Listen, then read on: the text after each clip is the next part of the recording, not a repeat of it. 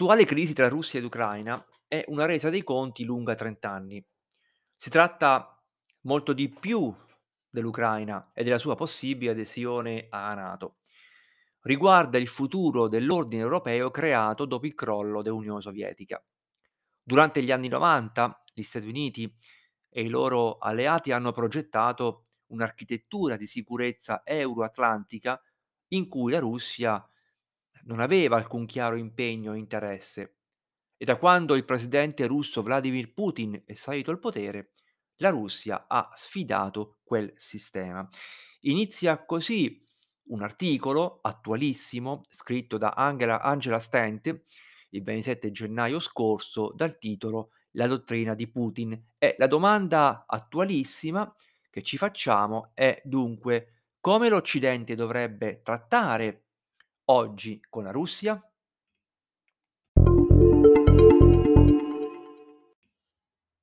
Dunque, come dovrebbe trattare l'Occidente con Putin? Una lettura obbligata di questa settimana è la cosiddetta dottrina di Putin. La dottrina di Putin è, è stata scritta in un famosissimo libro di Angela Stent. Angela Stent è una delle più importanti studiose eh, della Russia. Eh, la Stent ha un passato anche di, mh, diciamo, di agente segreto. Eh, è una famosa esperta di politica estera russa, lei è statunitense, lavora poi con diversi think tank, è anche una professoressa universitaria, appunto ha scritto un libro, lo trovate, eh, si chiama Putin's World, il titolo lo trovate anche su, su Amazon in vendita, è stato pubblicato eh, nel, mh, mm, nel mh, mm, mi sembra 2019. Eh, e lei, appunto in questo articolo pubblicato su Foreign Affairs a gennaio uh, del 2000, a gennaio scorso, appunto 2022, ci dice, attenzione, per capire eh, il perché Putin eh, sta minacciando la guerra all'Ucraina, eh, dobbiamo capire qual è la dottrina che Putin sta portando avanti dal suo insediamento in Russia. Lei ci offre tre elementi per valutare il pensiero di Putin. Il primo, Putin ha un'ossessione, cioè vuole convincere l'Occidente a trattare con la Russia, ma non con la Russia attuale, cioè come se la Russia fosse l'ex Unione Sovietica di Stalin, cioè quindi una potenza che deve essere rispettata e deve essere temuta, che ha dei diritti speciali nel suo vicinato e una voce in ogni seria questione internazionale. Secondo, Putin ci dice la Stand, ah, eh, considera che ritiene che soltanto pochi stati dovrebbero avere questo tipo di autorità, quindi un, un nuovo ordine mondiale internazionale. Questi stati avrebbero una completa sovranità e mentre tutti gli altri sarebbero dei stati inferiori che dovrebbero piegarsi ai loro desideri. Questo comporta la difesa del regime autoritario nella logica di Putin in carica e ovviamente l'indebolimento delle democrazie. Questa dottrina di Putin è legata a un obiettivo generale, direi quasi paranoico, invertire le conseguenze del collo sovietico, dividere l'alleanza transatlantica e rinegoziare l'insediamento geografico che ha posto fine alla guerra fredda. La Stente poi aggiunge in questo articolo e anche se l'Europa comunque in questo momento riuscisse ad evitare la guerra, non si potrà mai più tornare alla situazione di prima, cioè prima che la Russia iniziasse ad ammassare le sue truppe nel marzo del 2021. Ci sarà un risultato finale, cioè una terza riorganizzazione della sicurezza euroatlantica dalla fine degli anni 40. Questo interessantissimo eh, pensiero che Angela Stente ci riporta nuovamente eh, sulla dottrina appunto di Putin, ci introduce un rapporto di cui voglio parlare oggi, e cioè come trattare con la Russia, cioè come l'Occidente dovrebbe trattare con la Russia. Questo è un rapporto scritto da due ex diplomatici, Alexander Veshwov e Daniel, Daniel Fried, lo trovate pubblicato su Atlantic Council, pubblicato il 23 novembre 2020, ma è assolutamente attuale. Loro innanzitutto portano dalla domanda che Donald Trump eh, si pose ehm, il 26 luglio del 2016 durante la campagna elettorale per le presidenziali statunitensi, cioè Putin disse: "Non sarebbe bello se andassimo d'accordo con la Russia?" Lo disse appunto durante il dibattito presidenziale repubblicano a Detroit. E andare d'accordo con la Russia. Certo sarebbe bello, ci dicono gli autori di questo accordo, mhmm, lo di mhmm, ehm, sarebbe anche cosa buona, ci ha provato Clinton, ci ha provato George W. Bush, ma anche Barack Obama, ma alla fine hanno fallito. Le relazioni Stati Uniti-Russia, ehm, non sono poi sono andate anche meglio sotto Trump, assolutamente. La Russia non è nemmeno in buoni rapporti con l'Unione Europea. Trattare con la Russia così com'è, cioè come raccomandano alcuni abili esperti russi in una lettera aperta pubblicata su Politico, ehm, il 25 settembre del 2020, in cui esortano gli Stati Uniti a ripensare la loro politica verso la Russia, politica estera, suona come realistico, ma la Russia, così com'è, è una cleptocrazia autoritaria stagnante. Dicevano questi 2 autori nel rapporto pubblicato su Atlantic Council nel 2020, lo ha ribadito, qui apro semplicemente una chiosa, l'Unione Europea, mhmm, in una raccomandazione del Parlamento Europeo del 16 settembre appunto il 2021 che trovate sui documenti del Parlamento Europeo, dove appunto definiscono l'Unione Sovietica una cleptocrazia autoritaria stagnante, che è guidata da un presidente a vita, cioè appunto Putin, che ha iniziato delle guerre contro i suoi vicini assassina gli oppositori dentro e fuori la Russia, interferisce nelle elezioni americane ed europee e, e sembra agire come uno spoiler anti-americano ad ogni occasione. La sua leadership cosa si aspetta dall'Occidente? Si aspetta, lui si aspetta che l'Occidente gli conceda, cioè conceda a se stesso, cioè a Putin nella Russia, una mano libera nella sua metà dell'Europa orientale. E ovviamente questa non è un una buona base, un buon modo di partenza per creare delle relazioni migliori con l'Occidente o per sostenere Stati Uniti e Occidente e che devono appunto assumersi quegli stati una responsabilità principale nel raggiungere e accogliere la Russia di Vladimir Putin. Bisogna pensare più a lungo termine con le relazioni con la Russia e riflettere su come l'Occidente e gli Stati Uniti devono appunto intraprendere queste relazioni con Putin e con la Russia stessa. Ci sono degli ostacoli, bisogna essere realistici, soprattutto nel breve periodo. Ma nel lungo periodo queste relazioni mhmm, non saranno, dicono gli autori, permanentemente bloccate. Certo è che la Russia così com'è, ovviamente non può essere né accettata né possono essere né può essere una buona base di partenza per generare delle relazioni ottimali. Le attuali relazioni Stati Uniti-Russia eh, sono pessime, lo, sono come lo erano durante gli ultimi anni dell'Unione Sovietica, eh, con Brezhnev e, e anche con, durante il primo mandato dell'amministrazione Ronald, Ronald Reagan. Eh, quello fu un periodo in cui molti negli Stati Uniti e anche in Europa credevano che ci fosse stato un, un ulteriore pericolo di deterioramento nelle relazioni o addirittura eh, che i rapporti Rusa, ex Unione Sovietica e Stati Uniti potessero sfociare in un conflitto mondiale. Le cose sono andate diversamente e molto meglio. Gorbaciov ha seguito Brezhnev, eh, il suo nuovo pensiero sulla politica estera e la risposta costruttiva di Reagan ad essa hanno generato un'inversione di rotta nelle relazioni Stati Uniti-Unione Sovietica e hanno contribuito a creare le condizioni per nuove scoperte che hanno posto fine pacificamente alla guerra fredda. Entrambi gli autori di questo rapporto hanno poi lavorato intensamente su documenti eh, elaborati tra Stati Uniti e Mosca a partire da quel periodo più promettente. E poi anche durante i periodi migliori che sono seguiti negli anni '90. Dicono gli autori di questo rapporto su come approcciare appunto la Russia, su come approcciare la Russia di Putin. È istruttivo esaminare cosa è andato storto nel passato e cosa invece è andato giusto, ciò che gli Stati Uniti hanno errato e ciò che invece i russi e l'Occidente eh, possono appunto fare per migliorarlo. Innanzitutto, quali sono le fonti della politica estera russa, cioè le i pilastri della politica estera? Torniamo al pensiero di Angela Stent. Angela Stent nel suo libro, appunto, Il mondo di Putin, uhm, dice che la dottrina di Putin, ehm, riposa su 7 pilastri fondamentali di politica estera. Il primo: Putin sostiene che la Russia avrebbe un diritto ad un posto nel tavolo, appunto, internazionale su tutte le questioni internazionali, cioè su dove su quei tavoli importanti su cui devono essere prese decisioni fondamentali. Secondo: gli interessi della Russia sono legittimi come quelli dell'Occidente. Pertanto la Russia non si allineerà mai ad un consenso euroatlantico che lei stessa non può guidare. Terzo: la Russia ha diritto a una sfera di interessi privilegiati nello spazio post-sovietico. Questo giustificherebbe le aggressioni all'Ucraina, al separatismo del Donbass ed altro.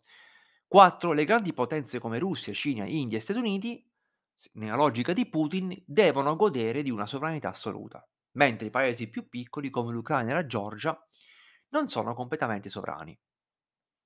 Ovviamente capite bene, consentitemi di, uhm dosare un attimino questi pensieri di Putin contrastano assolutamente, appunto, con l'ordine internazionale che non è un ordine imposto dall'Occidente. Sono prevalentemente norme consuetudinarie che sono formate nel diritto internazionale in virtù di comportamenti reiterati, appunto, nel tempo dagli stati o dai soggetti internazionali e da regole pattizie che gli stati si sono dati anche nel periodo, appunto, post bellico. Quinto: la Russia continuerà a presentarsi come un sostenitore dello status quo, cioè una potenza internazionale che rispetta i leader affermati come Stati Uniti, Cina, abbiamo detto India. E nessun cambio di regime sarà promosso dall'Occidente, ma la Russia invece può promuovere un cambio di regime nella propria sfera di influenza, quindi nell'Europa orientale. Quindi lei sarebbe legittimata a cambiare, per esempio intervenire sull'Ucraina, ehm, cercando influenzando anche il cambiamento, appunto, del governo interno. Sappiamo che nel diritto internazionale esiste un principio, principio di non ingerenza negli affari interni di uno Stato, ma questo principio evidentemente nella logica nell'ottica di Putin non varrebbe, appunto, nell'Europa orientale dove lui stesso dice la Rubbia la Russia avrebbe un diritto, non si sa da cosa nascerebbe appunto questo diritto, comunque un diritto di esercitare un'influenza su questi stati, che avrebbero una sovranità ridotta. 6: la Russia crede che i suoi interessi siano meglio serviti da un'alleanza occidentale fratturata. Questo lo diciamo spesso. La Russia 7 e ultimo spingerà a sbarazzarsi dell'ordine internazionale liberale, basato su regole del doppio guerra fredda, a favore di un ordine post-occidentale, con Cina, Russia e Stati Uniti che dividono il mondo in sfere di influenze. Questa è una descrizione abbastanza completa del quadro di politica estera della Russia, applicabile alla Russia di Putin in questa fase attuale. I 2 grandi fattori sottostanti che guidano il pensiero strategico russo sono in particolare il primo: Putin è sostanzialmente traumatizzato dallo scioglimento dell'ex Unione Sovietica e dalle conseguenze che ciò causa, che potrebbe causare appunto alla Russia. Ehm, dunque questo questo fattore che guida il pensiero strategico della Russia poi si lega è combinato ad una narrazione che lo stesso Putin pone in essere sistematicamente di lamentele su come Stati Uniti e Occidente avrebbero risposto a questo scioglimento dell'Unione Sovietica e alle conseguenze che ciò avrebbe generato per la Russia. Secondo, c'è un dilemma sottostante che l'ambasciatore George Kennan ha sottolineato tempo fa nel suo long telegram. E cioè la persistente debolezza politica ed economica interna della Russia la rende insicura di fronte ai vicini più avanzati, soprattutto verso l'Occidente ed ora anche rispetto alla Cina, per cui spinge Putin dunque la Russia ad avere un atteggiamento aggressivo verso l'esterno, questo con l'intento di tenere lontano quel nemico che è appunto percepito e per proteggere il suo sistema, in modo da limitare la penetrazione ulteriore di idee e di valori occidentali all'interno della Russia che potrebbero provocare delle sfide appunto al regime interno di Putin. Come corollario Di quest'ultimo dilemma la Russia, priva anche della capacità di attrarre alleati in virtù della sua leadership di un sistema aperto e prospero, come facevano gli Stati Uniti almeno prima di Trump, dice questo rapporto, cerca di dominare i suoi vicini, se necessario con la forza, e di minare i loro sforzi per stringere legami più stretti con i paesi e le organizzazioni occidentali. Infatti sotto Putin la Russia cerca di screditare la stessa democrazia eh, occidentale per impedirle di radicarsi lungo i confini della Russia e per ridurre il suo fascino sul popolo russo. Questi fattori possono aiutare a spiegare, mhmm, alcuni di mhmm, perché qualcosa è andato storto prima e possono aiutare gli stati, ci dicono gli autori di questo rapporto, a pensare ciò che è possibile fare, ehm, per approcciare al meglio la Russia di Putin. Ehm Quando c'è stato l'apice delle relazioni tra Occidente e Russia? Un passo indietro nella storia, qui la storia ci aiuta l'analisi della storia ci aiuta a capire il futuro, ci dicono, cioè come approcciare Putin, la Russia. Molti negli Stati Uniti e in Europa, ehm, consideravano, gli stessi autori ci dicono anche noi, la caduta dell'Unione Sovietica come un'autoliberazione della Russia dal comunismo. Mhmm Tutti hanno celebrato quando Gorbaciov hanno esultato quando Gorbaciov ha abbracciato la democrazia, cioè la glasnost, questa apertura alla libertà individuale come valori universali e quando ha lasciato che il patto di Varsavia si dissolvesse senza combattere. Consideravano Boris Yeltsin sul carro armato nell'agosto del '91, mentre affrontava un tentativo di colpo di stato comunista contro Gorbaciov, come il simbolo di una svolta democratica russa, in comune con quelle appena avvenute in Polonia e in tutto l'impero europeo dell'ex Unione Sovietica. E questi 2 autori del rapporto speravano anch'essi che la Russia potesse quindi muoversi nella direzione in cui Polonia e altri nell'Europa centrale erano pionieri, cioè sostituire il comunismo screditato con una politica democratica, pluralistica, con dei media indipendenti, con riforme liberali del libero mercato. E sappiamo che ciò non è accaduto. Nessuno, ci dicono gli autori, si aspettava che il percorso russo da seguire sia invece stato identico a quello seguito in altri paesi post-comunisti, ma gli autori speravano che la direzione sarebbe stata grossomodo parallela. La politica degli Stati Uniti iniziata sotto il presidente George W. Bush e più in generale sotto la guida del presidente Clinton e del vice segretario di Stato Talbot Ehm, è diventata appunto questa il filo conduttore della politica estera, cioè fare ciò che gli Stati Uniti potevano per aiutare la trasformazione interna e cementare una partnership a lungo termine tra la Russia e l'Occidente all'interno di una comunità euroatlantica unificata. Gli Stati Uniti non hanno inventato queste speranze né imposto idee alla Russia. Alla fine degli anni '80 i 2 paesi parlavano davvero la stessa lingua. Nel discorso del giugno del 1992, a una sessione congiunta del congresso, Boris Yeltsin, ancora vicino al top del suo, diciamo, ehm, potere politico, parlò dei russi che ponevano fine a 75 anni di incubo comunista, ringraziò il popolo americano per il loro inestimabile sostegno morale ed im ed impegnato in riforme democratiche e libero mercato promettendo che la Russia non avrebbe mai più mentito negli affari esteri e Yeltsin associò la Russia agli Stati Uniti in termini forti. Oggi, disse Yeltsin, la libertà dell'America è difesa in Russia. I politici statunitensi, mhmm, sia nell'amministrazione Bush che in quella Clinton, si aspettavano un periodo di transizione difficile, ma speravano in una inversione a U, un forte calo con la contrazione con la contrazione appunto dell'economia comunista, seguito da una stabilizzazione, una crescita, lo sviluppo di una nuova economia, di nuove strutture statali adeguate a un moderno Stato emerso. Queste aspettative erano sì ottimistiche, ma non erano fantasiose.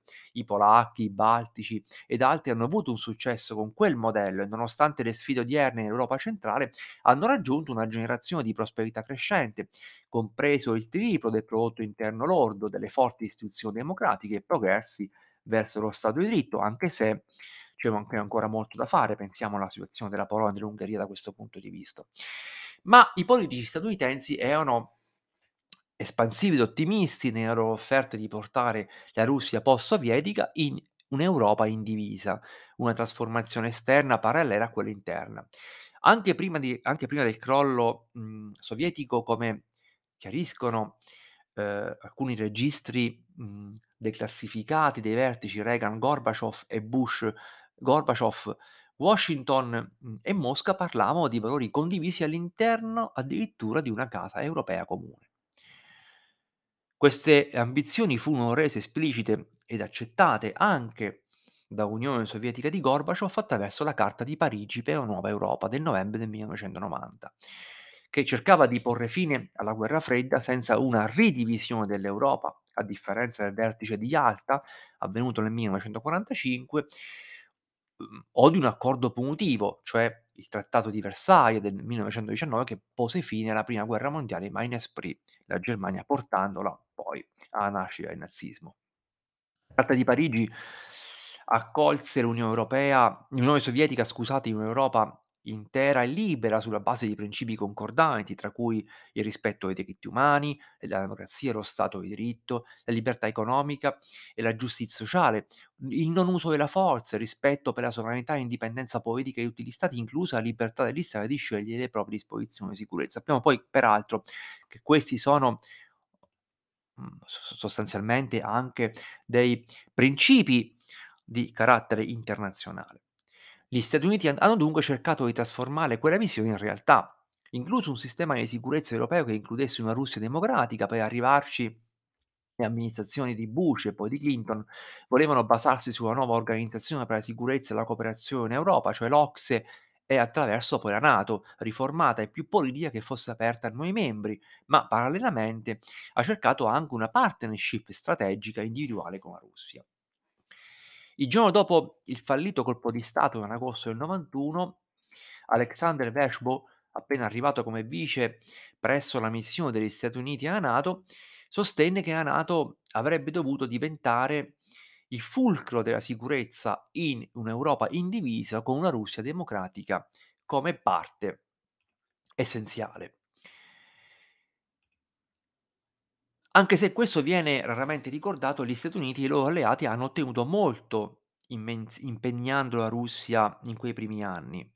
Nel dicembre del 91 la NATO ha creato il Consiglio di cooperazione, ehm, Nord Atlantico, cioè in ehm, NAC, per riunire gli ex avversari della guerra fredda. L'ambasciatore sovietico Nafa ha annunciato al termine della prima riunione ministeriale del NAC che non poteva firmare il comunicato in questione perché l'Unione Sovietica era appena in in Unione Sovietica era appena ces aveva cessato di esistere e pochi minuti dopo invece il segretario generale della NATO Warner ha letto un telegramma di Boris Yeltsin in cui dichiarava che la Russia, tra virgolette, "recentemente indipendente ed interessata ad aderire alla NATO".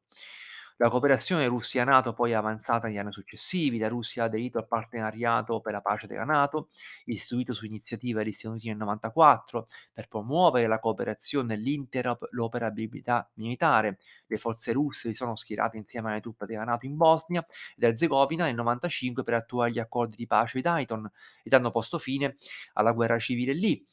Ehm, nel '97 i leader della NATO e della Russia hanno firmato l'atto costitutivo NATO-Russia, formalizzando un partenariato strategico Russia-NATO e creando un consiglio congiunto permanente per la consultazione e l'azione congiunta. Rispondendo alle, mhmm, preoccupazioni russe, l'atto istitutivo includeva anche impegni unilaterali della NATO, ehm, questo, ehm, appunto per dimostrare che un'alleanza allargata non non avrebbe costituito una minaccia militare per la Russia. La promessa escludeva il dispiegamento di armi nucleari sul territorio dei nuovi membri, conteneva un impegno, ehm, in un ambiente di sicurezza attuale e prevedibile, così diceva appunto l'atto istitutivo, di astenersi dal stazionamento permanente aggiuntivo di consistenti forze di combattimento e questi impegni sono ancora rispettati tuttora dalla NATO nella progettazione della sua presenza avanzata negli stati baltici e in Polonia in risposta all'aggressione della Russia contro l'Ucraina. Ehm, ehm, in vista diciamo di una di una di una probabilità, di una possibilità che il conflitto USA-Russa Russia-Russia si andava allontanando, gli Stati Uniti hanno poi di fatto ridotto le forze in Europa da più di 100.000 nel '97, erano presenti con 20 brigate, a sole 2 brigate nel 2012. La Russia D'altra parte ha agito allo stesso modo, spostando la maggior parte de delle sue forze armate lontano dall'Europa fino questo il 2014, anche dopo che la NATO ha aperto le sue porte a 3 nuovi membri nel '99 e ad altri 7 nel 2004. Ma le speranze che gli Stati Uniti avevano, mhmm, non si sono realizzate. In parte perché, mhmm, sia l'amministrazione Bush che quella Clinton si erano sbagliate su alcuni presupposti di base che riguardavano la Russia post-sovietica. Washington non ha pienamente apprezzato la profonda differenza tra trasformazione post-comunista in Europa centrale e la simultanea trasformazione post-comunista e post-sovietica in Russia. Non è stata effettivamente compresa. Per l'Europa centrale e i paesi baltici la fine del comunismo e della dominazione sovietica significava la liberazione nazionale, la fuga da un sistema socio-economico imposto dall'esterno, ma per la Russia la fine dell'Unione Sovietica è stato un ulteriore crollo imperiale. Eh, mentre manteneva la Siberia e l'Estremo Oriente, la la Russia si è trovata ridotta a qualcosa di simile da un punto di vista geografico, i suoi confini, a ciò che era nella seconda metà del XVII secolo. Questo ha prodotto un'onda d'urto politica. Ehm, significava in quel contesto storico in particolare, che la capitale politica di liberazione nazionale a disposizione dei primi leader post-comunisti in Europa centrale e nei paesi baltici eh, eh, questo questo capitale non esisteva allo stesso modo per Yeltsin e la sua squadra. I mitteleuropei, i polacchi e i baltici in particolare, hanno potuto utilizzare questo capitale politico di liberazione per portare i loro paesi attraverso periodi da più difficili trasformazione economica verso un sistema di libero mercato. Molto di essi sono entrati nell'Unione Europea, pensiamo all'Ungheria, alla Polonia. Si è rivelato sufficiente, anche se appena a malapena, per mantenere il pubblico, diciamo il popolo a bordo nonostante inevitabili difficoltà. Ma Yeltsin e la sua squadra dei riformatori economici eh, non avevano questa non aveva a disposizione questo questo questo grande capitale umano. E allora, guardando indietro i russi filo Cremlino, ma anche alcuni occidentali, sostengono che gli Stati Uniti avrebbero sabotato l'economia russa imponendo formule neoliberiste estranee alla tradizione russa e lo avrebbero fatto deliberatamente per indebolire l'Unione Sovietica. Ma questa è una sciocchezza. Gli stessi consiglieri hanno fornito più o meno gli stessi suggerimenti a russi, polacchi e baltici, ma i risultati sono stati diversi. I russi stavano operando in condizioni politiche meno favorevoli, questo l'Unione Sovietica non lo aveva compreso e lo stesso Yeltsin, che avrebbe potuto fornire copertura politica per sostenere riforme, ha subito purtroppo un peggioramento della sua salute a metà degli anni '90. Sappiamo poi che aveva anche un problema di alcolismo. Questo lo ha indebolito, lo ha reso male equipaggiato per prevenire la corruzione dilagante, il saccheggio che ha messo la ricchezza economica della Russia nelle mani di una nuova classe di oligarchi che ha alimentato la disillusione pubblica nei confronti del capitalismo e della democrazia. I russi pro-Cremlino sostengono che anche che guidando l'allargamento della NATO ai paesi dell'Europa centrale, ehm, gli Stati Uniti hanno sabotato i tentativi della Russia di unirsi all'Europa in divise. E anche questo non è vero. Gli Stati Uniti, con il pieno sostegno dei loro alleati europei, hanno insistito fin dall'inizio sul fatto che l'allargamento della NATO dovrebbe procedere parallelamente alla costruzione di un rapporto NATO-Russia, cioè un'alleanza con l'alleanza, con la definitiva adesione della Russia alla NATO, come aveva fatto Yeltsin.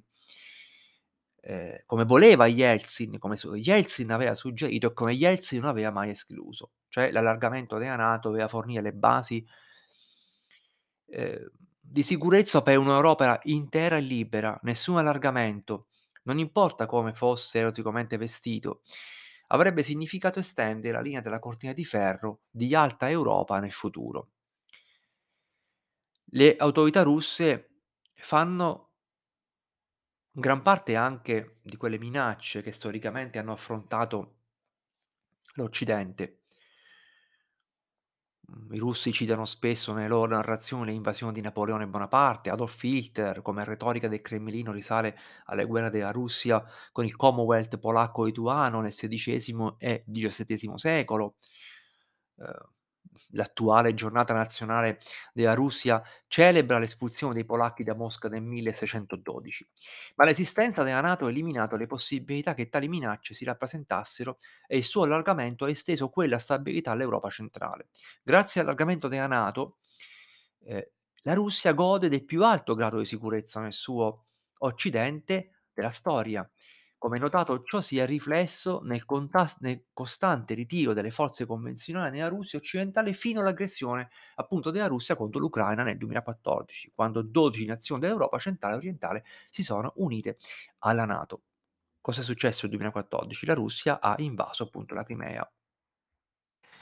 Le speranze più ambiziose e un nuovo rapporto Russia, Stati Uniti, Europa dunque svaniscono svaniscono alla fine della presidenza di Yeltsin nel 2000.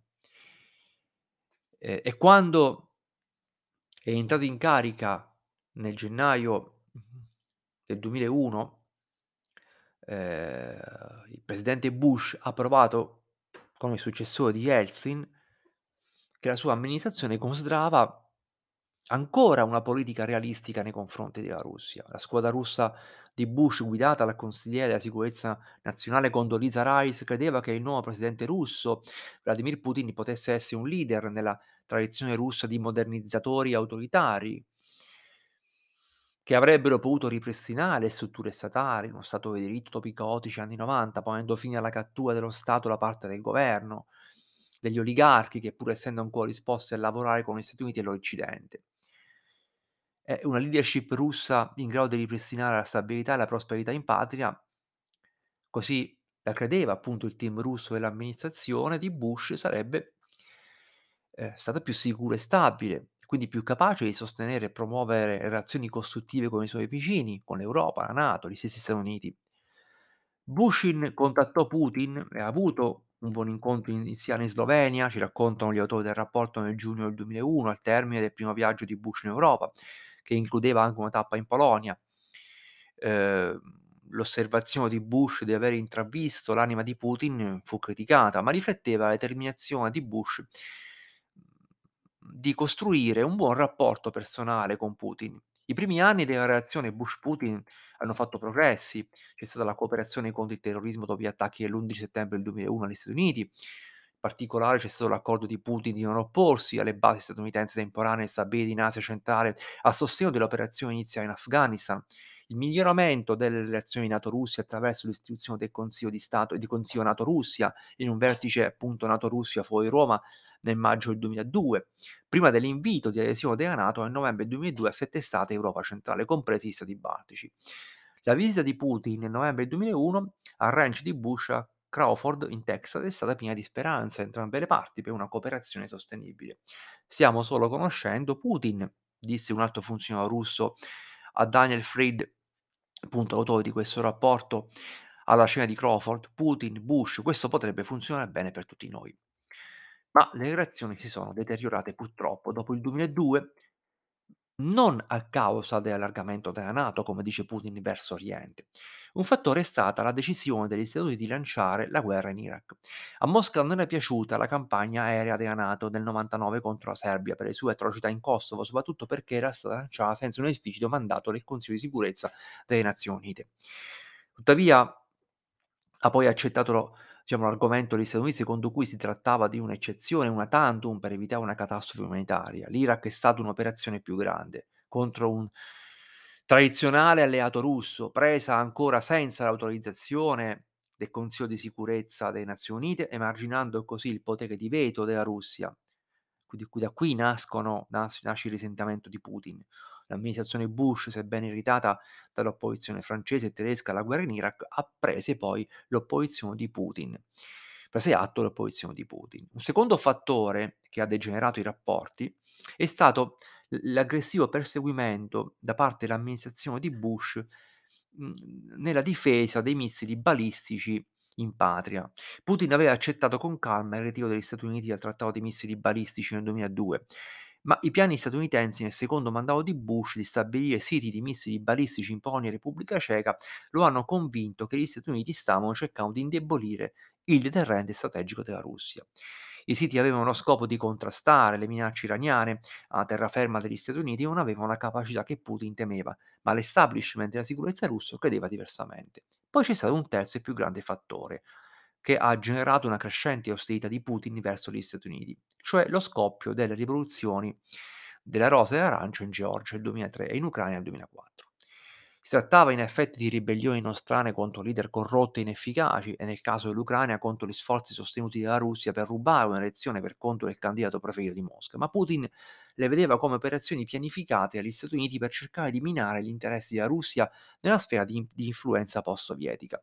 La successiva ricerca dell'adesione alla Nato da parte della Georgia e dell'Ucraina e le relazioni più strette con l'Unione Europea hanno confermato l'opinione di Putin, secondo cui gli Stati Uniti stavano cercando di minare gli interessi fondamentali della Russia e le basi per buone relazioni con Washington. Putin ha anche considerato le critiche degli Stati Uniti alla sua crescente autocrazia e repressione, inclusa la soppressione dei media indipendenti, la televisione, per esempio, l'uccisione della giornalista Anna Politkovskaya e l'arresto dell'oligarca diventato avversario politico Mikhail Khodorkovsky, come segni di intenti ostili a indebolire la Russia sostenendo le forze antiregime. In un violento discorso alla conferenza sulla sicurezza di Monaco nel 2007, Putin ha chiarito di considerare l'Occidente come un avversario. Nell'agosto 2008, incoraggiato dalle divisioni aperte della Nato al vertice di Bucarest dell'aprile 2008 sull'opportunità di offrire alla Georgia e Ucraina un piano d'azione per adesione, per il quale gli Stati Uniti non erano riusciti a raggiungere un consenso NATO, Putin ha provocato una guerra con la Georgia. C'è stato poi un secondo ripristino dei rapporti. L'arco delle relazioni di Putin con il presidente Obama ha preso una forma simile. Obama è entrato in carica alla ricerca di un reset nelle relazioni con la Russia dopo un breve sospensione della cooperazione a seguito della guerra in Georgia. Obama ha fatto una prima visita a Mosca per incontrare il, il nuovo leader ufficiale, il presidente Medvedev, e il potere dietro al trono, il primo ministro Putin. Obama e Medvedev hanno concordato di accelerare, negoziare sul nuovo trattato di riduzione degli armamenti strategici, il nuovo trattato START, di espandere la cooperazione bilaterale su tutta la linea attraverso una commissione presidenziale bilaterale. Nel 2009 Obama ha annunciato dei cambiamenti significativi, ai rispiegamenti pianificati per la difesa missilistica degli Stati europei. Ma diciamo che il ripristino di Obama, come il precedente intervento di Bush nei confronti di Putin, ha avuto i suoi risultati. Ricordiamo l'accordo con Medvedev nel luglio 2009 per le forze statunitensi di utilizzare lo spazio aereo russo, nel viaggio verso l'Afghanistan, il trattato START firmato nella prima nell'aprile del 2010 l'avvio dei colloqui USA-Russia e NATO-Russia sulla cooperazione della, della, difesa missilistica dopo la partecipazione di Medvedev al vertice NATO nel 2010 a Lisbona. Però il ripristino, diciamo, di queste nuove relazioni di Obama è nuovamente, per così dire, fallito dopo un altro attacco russo ad un vicino. Questa volta è stata l'Ucraina, che Putin ha attaccato usando forze speciali, anche poi regolare, dopo delle manifestazioni sostenute, un'altra rivoluzione, tra virgolette, colorata che ha costretto a ritirare il presidente ucraino filorusso Yanukovych nel febbraio 2014 questo punto Obama come Bush non era disposto ad accettare l'aggressione russa contro un vicino. L'amministrazione Obama ha risposto all'attacco di Putin all'Ucraina in modo ancora più forte di quanto abbia fatto Bush in precedenza, cioè rispetto alla georgiana, alla, alla guerra russo-georgiana, con sanzioni economiche individuali più ampie, negoziate con l'Europa e altri membri del gruppo dei G7. È intervenuto poi eh, in anni di ritiro militare statunitense portando la NATO a ricostruire la sua posizione di deterrenza lungo il suo fianco orientale, compreso lo stazionamento di battaglioni multinazionali negli stati baltici e in Polonia e il dispiegamento di una brigata da combattimento statunitense in Polonia su base rotazionale. Qui le relazioni hanno toccato nuovi minimi. Eh, quanto a Trump, ha continuato gli elementi di base della politica Russia post 2014, quindi relazioni diplomatiche limitate, eh, stabilità strategiche, eh, il rapporto insomma Russia, Russia, Russia, mh, mm, Russia Stati Uniti resta teso anche con Biden. Ma questo rapporto del 2020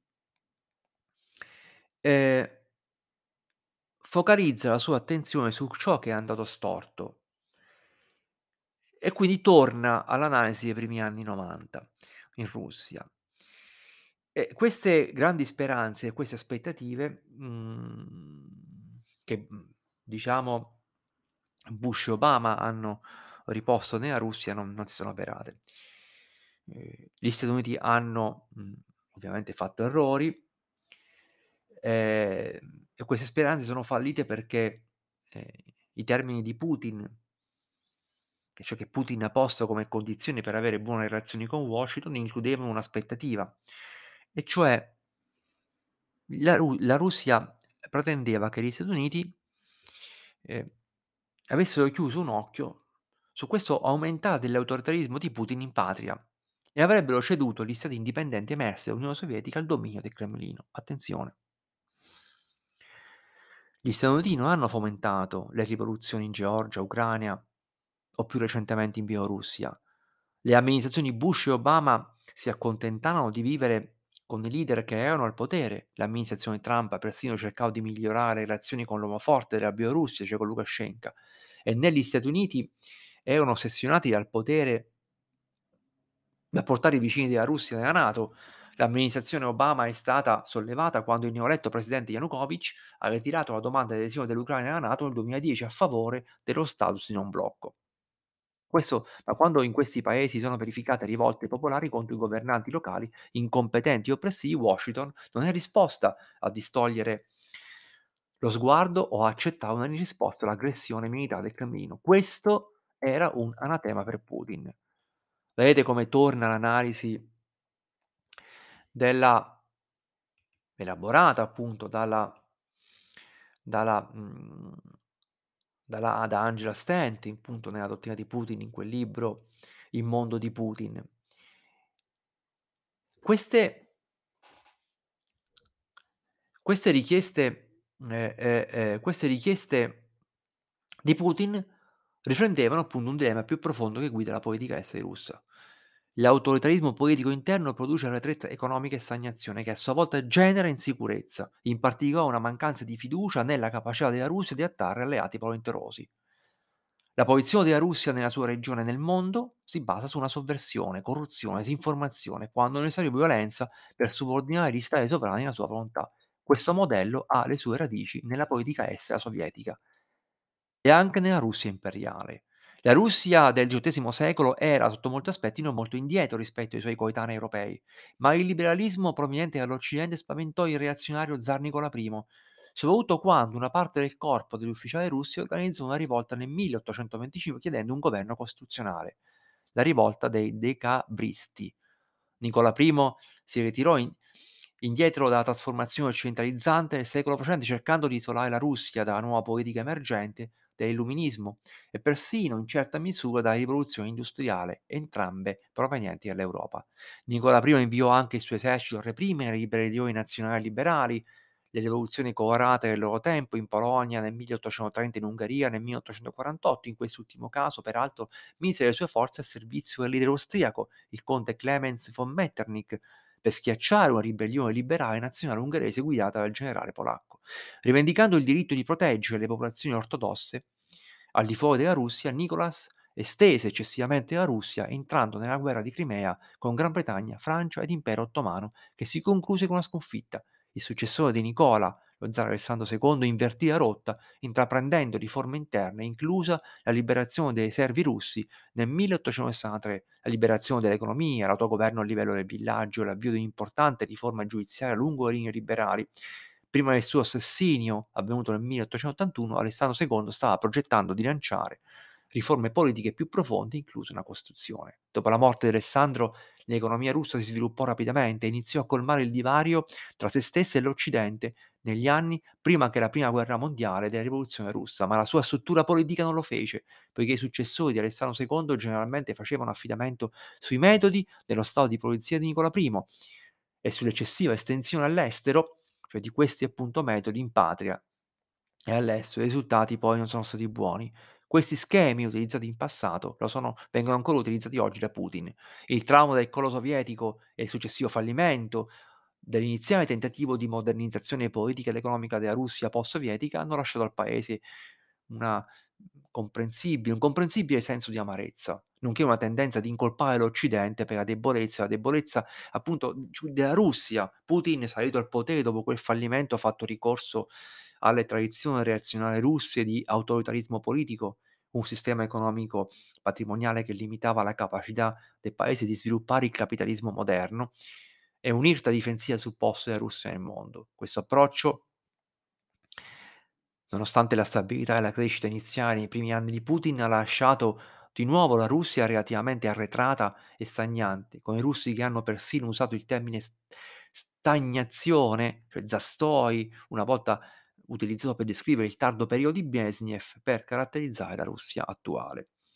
A causa di questa relativa arretratezza la Russia di Putin come Unione Sovietica è incline a fare affidamento sull'intimidazione sulla forza per mantenere i propri interessi con i suoi vicini e a considerare l'Occidente e le idee occidentali con sospetto e ostilità.